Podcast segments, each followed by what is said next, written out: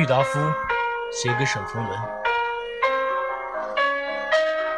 我今天上你那公寓来，看见你那一副样子，觉得什么话也说不出来了。现在我要把我说的话写一点在纸上。平素不认识的可怜朋友上我这里来的很多很多，可是我的力量太薄弱了。”可怜的朋友太多了，结果进来弄得我一条棉裤就没有了。向你讲这一番苦话，并不是因为怕你要来向我借钱，而是分而事先预防。我不过欲以我的身体来做一个证据，证明目前中国社会的不合理，证明你的那种想以大学毕业的资格来糊口的见解错误罢了。引诱你到北京来的，是一个国立大学毕业的头衔。现在学校都已考完，你一个国立大学也进不去，接济你资金的人又无钱济你。在这样的一个情况下，你还要口口声声的说什么要念书？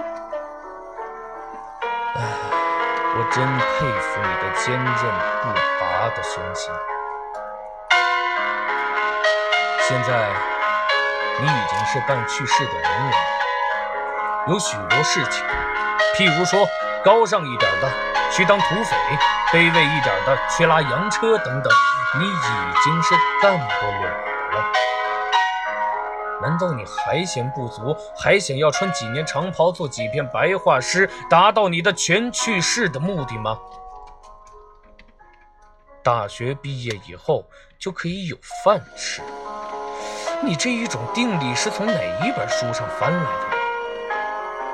大学毕业生坐汽车、吸大烟、一掷千金的人是有的，然而他们都是为新上台的大佬，经手减价卖职的人，都是有大力枪杆在后边援助的人，都是有几个什么长在他们胸腹身上的人。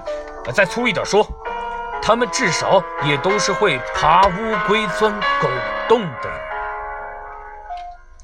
你要有他们那样的后援，或者他们那种乌龟本领，你就是大学不毕业，何尝不可以吃饭呢？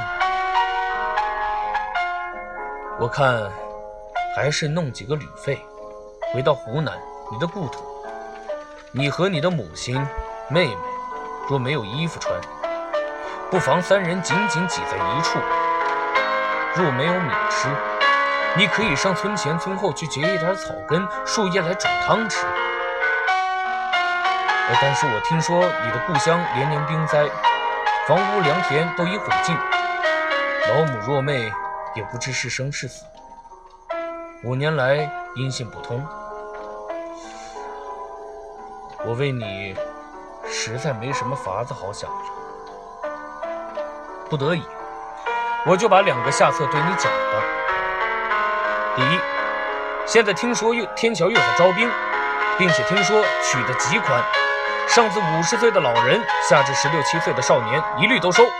你若应募之后，马上开赴前敌，打死在租界以外的中国地界。啊，虽然不能说是为国效忠，也可以算得上是为招你的那个同胞效了命。第二，啊，这才是真正的下策啊！你现在。不是只愁没有地方住，没有地方吃饭，而又苦于没有勇气自杀吗？有一件事情，我想你还能胜任的。做贼，做贼，不错，我所说的就是这件事情，就是叫你去偷窃呀。偷到了不被发觉，那么可以把这东西拿到当铺换钱。万一发觉了呢，也没什么，你坐监牢。那房钱总可以不付了吧？饭钱是可以不付的呀。或者什么司令以军法从事，把你枭首自枭首示众的时候，那么你的无勇气自杀，也总算是他来替你执行了，也是你的一件快心的事情。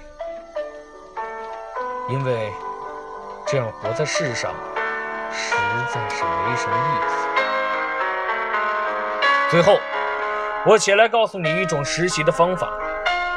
你最好从你最亲近的熟人下手做起，譬如说，你不妨上我这里来，我晚上卧房的门不关，进去很便。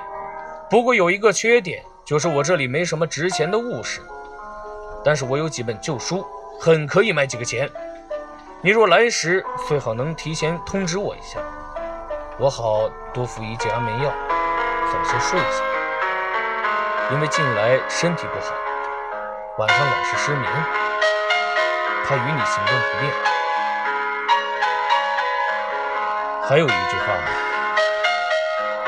你若来时，心肠应该要练得硬一点，不要是因为我的书的原因，致使你没有偷成就放声大哭起来。